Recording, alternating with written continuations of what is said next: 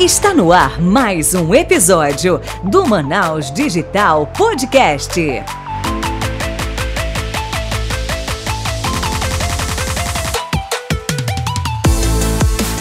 Fala Manaus Digital, Léo David aqui para o 17º episódio do Manaus Digital Podcast. Terceira temporada aqui está correndo. E hoje quem vai tocar esse podcast sou eu sozinho aqui. A Michelle, infelizmente, não pôde estar participando, ela está se recuperando de, de, algumas coisas. E mais em breve, no próximo episódio, acredito que ela já vai poder participar. Então, melhoras para nossa Michelle Guimarães, que daqui a pouco está de volta aqui com a gente. Mas hoje a gente vai ter um assunto bem interessante. Vamos falar de diversos assuntos voltados a ensino privado, novo ensino médio e outras inovações dentro desse segmento. E hoje quem está aqui como minha convidada é ela, presidente do sindicato Cinep AM, a Laura Cristina Andrade. Oi, tudo bem? Prazer estar aqui. Estou inaugurando aí uma nova frente do Cinep, já namorando aí esse podcast para dar tudo certo, trazendo mais essa novidade aí para o sindicato. E aí, para inaugurar, tinha que ser a presidente para falar, para ser a primeira convidada, né, entrevistada. Perfeito. Vamos em frente. Boa. É isso aí. Mas aqui antes a gente tem uma pergunta do milhão que eu vou fazer para ti. Valendo um milhão de reais. A pergunta é: Quem é Laura Cristina na fila do pão? Olha, Laura Cristina é uma jovem mãe divorciada, é a presidente mais jovem que o Cinep já teve, mulher. Eu vou te falar assim que isso me orgulha muito. E junto com essa minha, com esse, com esse meu trabalho à frente do sindicato, sou diretora de escola particular também. E sou conselheira estadual também. Também faço parte do colegiado do de educação daqui do Amazonas. Então, assim, Nasci numa escola particular, sempre acreditei na escola particular, no resultado que ela entrega, no trabalho que ela faz, e hoje faço essa representatividade aqui no nosso estado. Show de bola. Mas aqui a gente gosta de detalhes. Vamos fazer uma cronologia aí de toda a tua jornada e aí, como que você veio para esse segmento de escolas particulares, de ensino, de educação? É uma paixão? O que aconteceu para você ir para essa área? Léo, eu tenho uma curiosidade com relação a isso. Diga. É, quando, eu, quando eu era pequena, assim, eu tinha uns, vamos, há 30 anos atrás, eu tenho 38, há uns 30 anos atrás, eu descobri que tinha uma profissão que você se formava e trabalhava dentro de escola. E aí eu descobri que existia a função do pedagogo.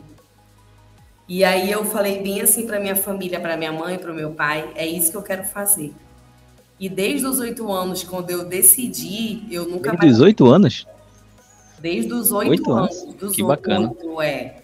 E aí, quando eu decidi, eu não mudei mais de ideia. Cresci, prestei, prestei vestibular na federal, passei e passei para pedagogia e nunca, nunca nem pensei em fazer outra coisa, assim. Sempre quis ser pedagoga. Quando eu era pequena, eu tinha várias bonecas e eu brincava de dar aula para elas, de corrigir o material delas. Então, assim, é, eu tipo nasci com essa com esse propósito vocação, né? já, com essa vocação, com essa missão.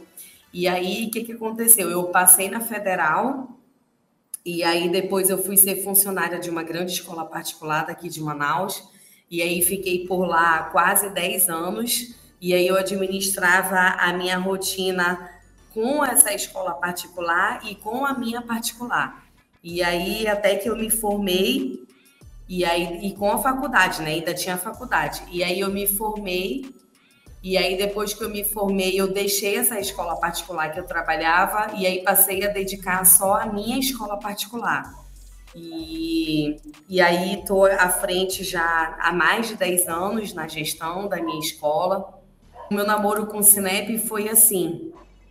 Eu comecei a frequentar as assembleias, as reuniões, e aí comecei a ficar bem participativa, a me posicionar, a participar de outras reuniões que o Cinep estava precisando e comecei a me colocar à disposição, a realmente me engajar, me interessar pelos assuntos.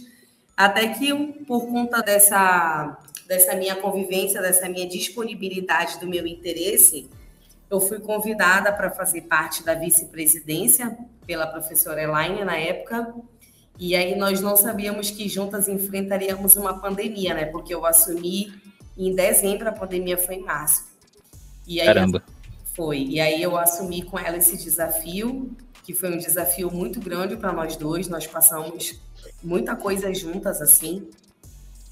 E aí houve um destaque da minha pessoa nesse sentido, Léo, porque durante a pandemia eu me coloquei muito à disposição da imprensa para que as pessoas realmente pudessem entender o que estava acontecendo com as escolas, quais seriam os protocolos corretos que as escolas deveriam seguir. Então eu realmente abri as portas do Cinep, esse foi o nome que a gente deu na época, abri as portas para a imprensa e isso fez com que eu me projetasse. Então, nesse sentido, a pandemia veio é, para me ajudar na minha projeção, mas só, só por isso, porque eu perdi meu pai na pandemia. E aí, contudo, a professora Elaine ela já queria na época uma sucessora. E eu apareci na vida dela e ela falou: é, ela, ela vai ser minha sucessora. E fui. E aí hoje eu sou, estou como presidente e a professora Elaine como vice. Bacana.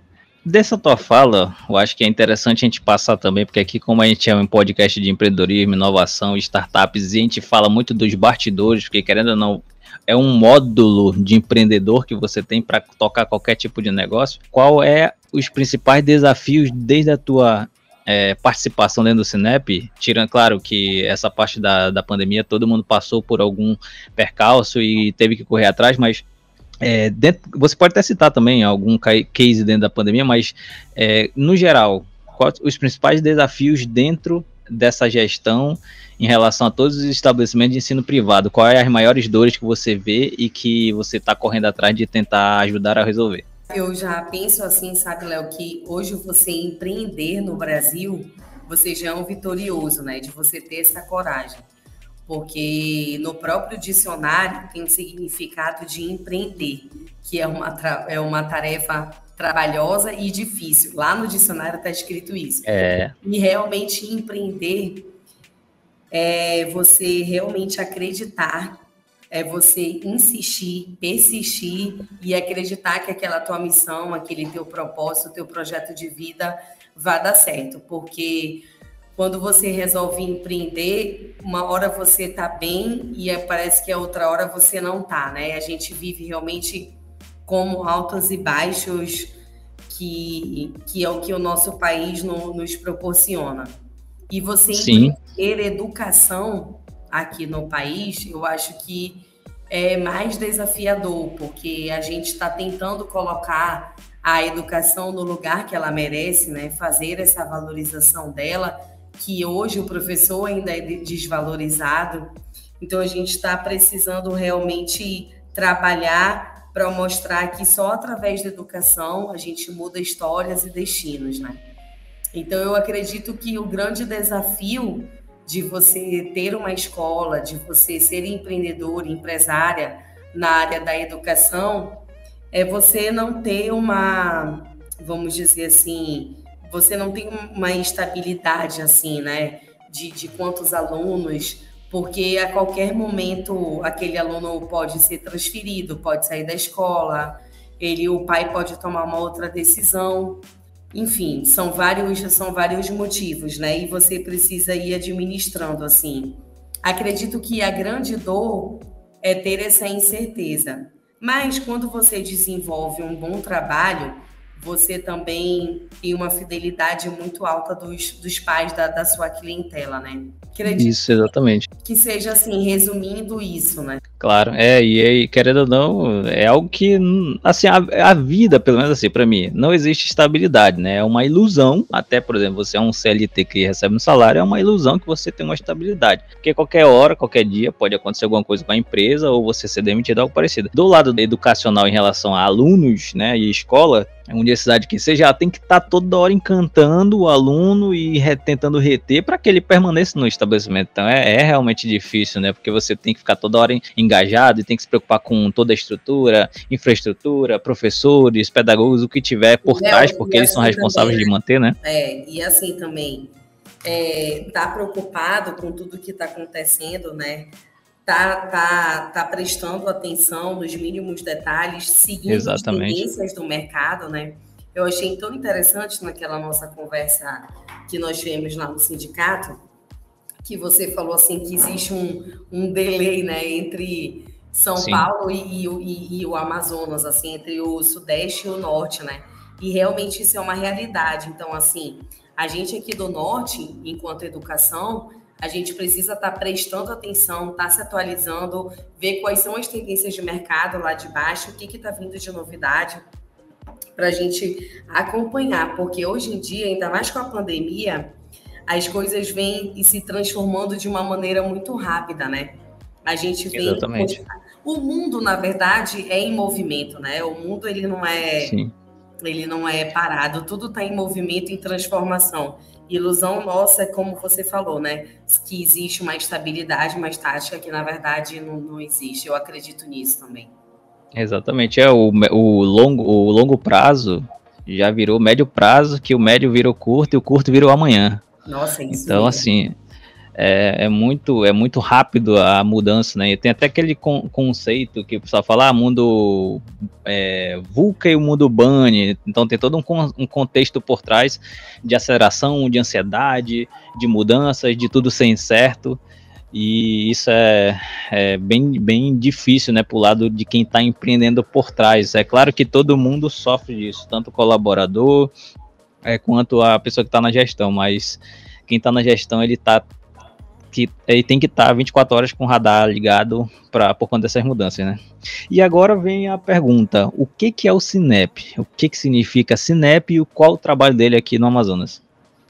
O Cinep é o sindicato dos estabelecimentos de ensino privados do Amazonas, né? Só que ele é mais conhecido como o Sindicato das Escolas Particulares, mas eu queria fazer um, uma correção que na verdade ele não é só das escolas. O sindicato ele abrange desde a creche até a universidade, incluindo o ensino técnico e com a mudança recente que nós fizemos no nosso estatuto, o Cinep ele também consegue abranger os cursos livres, né? Então assim, Bacana. podem se filiar a academias, cursos de inglês, enfim, qualquer curso que seja dessa iniciativa privada.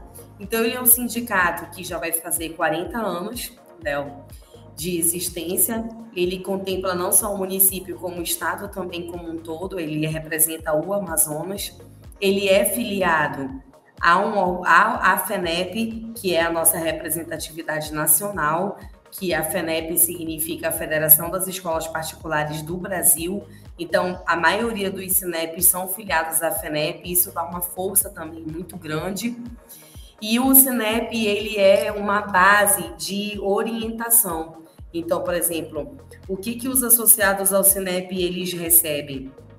Eles pagam uma mensalidade por mês e eles recebem orientação de assessoria jurídica, pedagógica, assessoria geral. Eles recebem orientações com relação a leis que têm a ver com a educação, convenções com a convenção coletiva.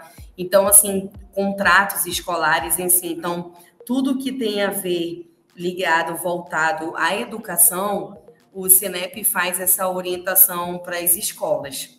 É como se fosse um grande suporte, né, para todos os estabelecimentos. É como se ele Também... fosse assim uma bússola assim, entendeu? Guiando e aí todo mundo segue, entendeu? Porque, por exemplo, a pandemia, ela nos trouxe assim muita união.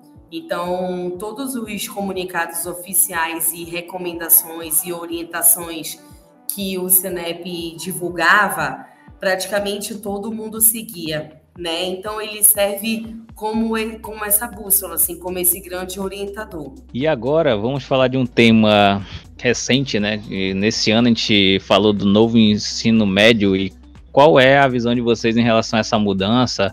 O que que isso beneficia, né, tanto os alunos quanto os próprios professores também de conseguirem é, fazer com que os alunos se engajem em outras áreas? Vocês já estão articulando formas, metodologias para entrar nessa, nessa questão? É, na verdade, agora, a partir de 2022, as escolas que têm ensino médio e já trabalham né, elas precisavam obrigatoriamente implementar na primeira série do médio. Então, a primeira série, porque assim foi liberado por lei a implementação gradativa. Então, 2022, o novo ensino médio já entrou na primeira série, 2023 na segunda e 2024 na terceira. Então, as, as escolas puderam é, implementar dessa forma. Na primeira série do ensino médio. Isso. isso. Ah, sim as escolas já estão funcionando no formato do novo ensino médio com a primeira série já. Porque já Entendi. foi obrigatório, entendeu? Muito bom. Mas a gente enxerga o novo ensino médio é, com bons olhos, porque ele traz um protagonismo em cima do aluno, onde o aluno vai fazer as escolhas dele, né? É, para ele estudar de acordo com o que ele quer é, de acordo com que ele, qual profissão ou área que ele escolher profissionalmente, e ele dá um leque de opções para os alunos, né?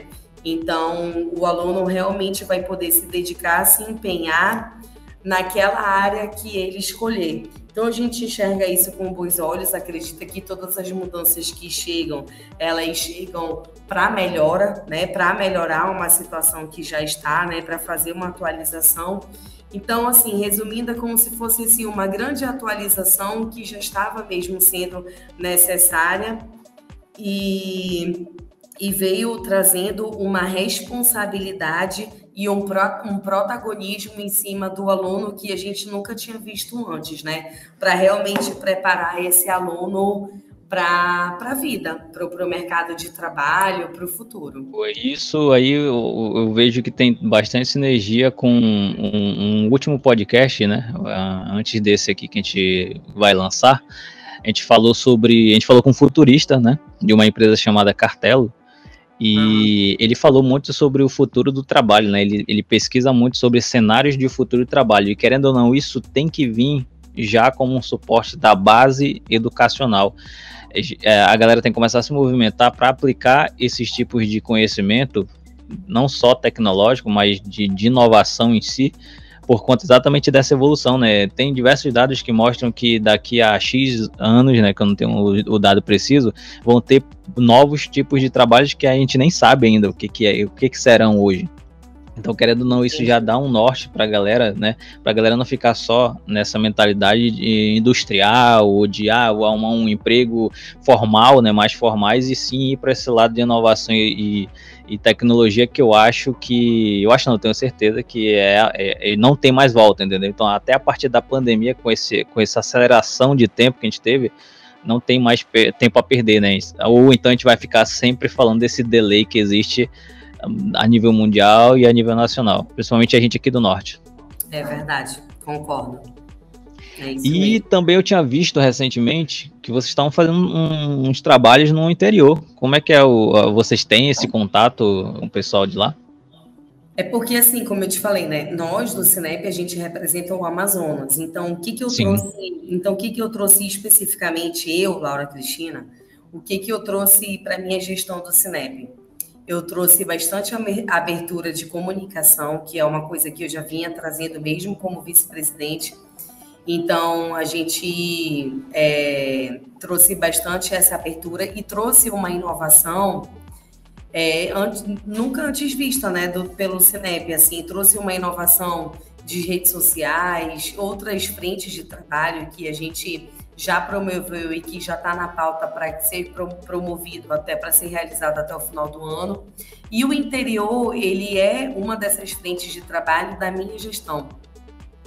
Então eu falei nas entrevistas que eu dei no meu discurso de posse que eu iria fazer uma gestão mais próxima, né, que esse é meu perfil, e que eu iria visitar todas as minhas associadas. Então, como a gente tem associada no interior, então eu já comecei essas visitas, entendeu? Pô, muito legal.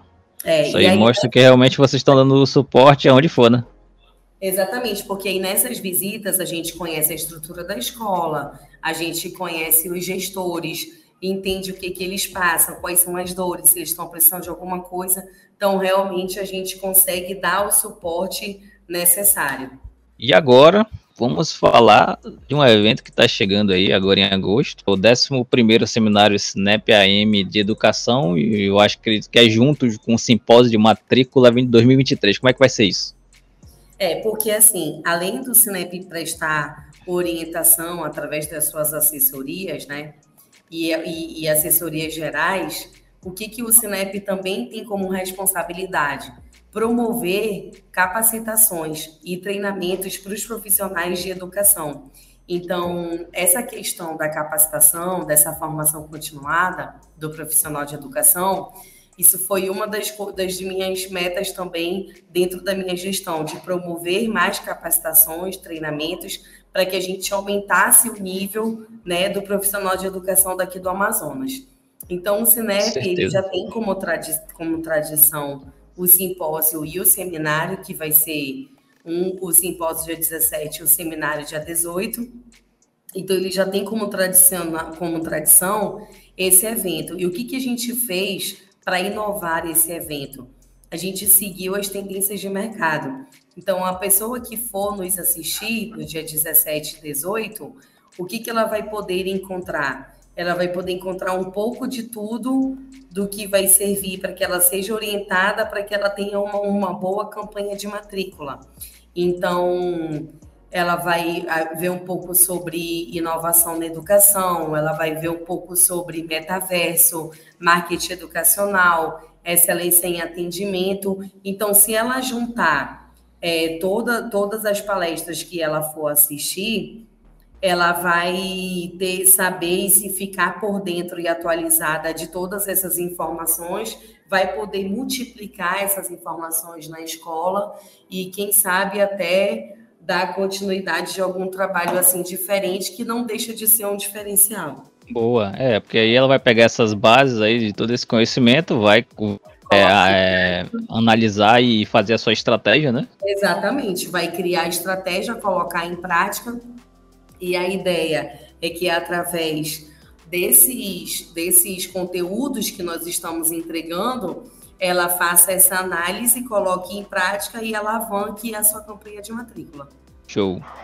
E agora, puxando para o final, quais são os passos, os próximos passos, né? Ainda desse ano, a visão da, da do Cinep para evolução, para essas atualizações. É, qual o próximo passo e a visão a longo prazo aí do Cinep aqui para o Amazonas? Olha, Léo, te dando um spoiler, assim, a gente tem alguns projetos para sair ainda esse ano através do Cinep. A gente tem um projeto muito, vamos dizer assim, muito encantador, seria a palavra certa, que é o Paragepan, que é trazer a competitividade dos jogos né, de uma forma saudável para pessoas com deficiência. Então, eu acredito que também essa atitude, essa ação, essa iniciativa, ela seja inovadora, que eu também estou trazendo para a minha gestão. A gente quer promover é, corridas, campeonatos de futebol, de dança. Então, a gente, é, o que a gente tem para os nossos projetos ainda para esse ano e para o ano que vem é fazer movimentar mais a cidade através das escolas particulares dos alunos, não só para os alunos participarem, mas estamos pensando também a nível de coordenação, de professores, para que eles tenham essa oportunidade. E fora aqueles papos que a gente bateu, que tem muita coisa que a gente consegue fazer junto de inovação, aguardem. Com certeza, a gente está. O Cinep também, Léo, eu costumo brincar que o Cinep também está passando por uma transformação, porque ele vinha com presidentes de uma outra geração, né? Então, eu, como, como uma geração mais jovem, nem tão jovem assim, né? Mas como uma geração mais jovem, estou trazendo novidades, como eu iniciei falando, né? do podcast, trazendo outras novidades de inovação, até para apresentar para as escolas esse trabalho, porque, como você falou, voltar a gente não tem mais como. Então é isso aí. Muito obrigado pela tua participação, mas agora chegou a hora do jabá. Você vai ah. é, divulgar as mídias sociais, tanto sua quanto do Cinep, como podem estar em contato, pode falar aí. Tá. O meu Instagram é Laura Cristina A7, número 7 mesmo no final. Aí tem o Instagram do Cinep, que é cinep.am. E o número do Cinep é 9114 2865. Mas se você ficar ligadinho no Instagram, você fica é, acompanhando todos os nossos passos, nossas ações, tudo que está acontecendo. E no meu Instagram eu, eu entrego um conteúdo assim de do, muito do, da minha rotina, do que eu faço também como Cinep, como diretora da minha escola. E eu também tenho uma pegada assim muito forte, um viés muito forte no meu Instagram para mulheres. Então eu trago muito empoderamento, eu trago muita autoestima, eu trago muita liderança feminina, então eu valorizo muito essa parte e eu entrego bastante esse conteúdo lá. Laura Cristina A7. Show, muito importante essa pauta também, sempre é bom lembrar. E do nosso lado aqui, do Manual Digital, se você está ouvindo esse episódio pela primeira vez, não esquece de seguir a gente em todas as mídias sociais, tanto Facebook, LinkedIn ou Instagram, é arroba manaudigital.br e também em todas as plataformas de streaming do Brasil e do mundo, como Deezer, Apple Podcast, Google Podcast, Spotify, entre outras. É só procurar manaudigital.br que você vai encontrar todos os episódios, inclusive esse aqui. Então a gente vai ficando por aqui. Obrigado mais uma vez, Laura, pela presença e nos vemos no próximo episódio. Obrigada, Léo. Obrigada, obrigada pelo convite. Até mais. Você acabou de ouvir o Manaus Digital Podcast. Até o próximo episódio.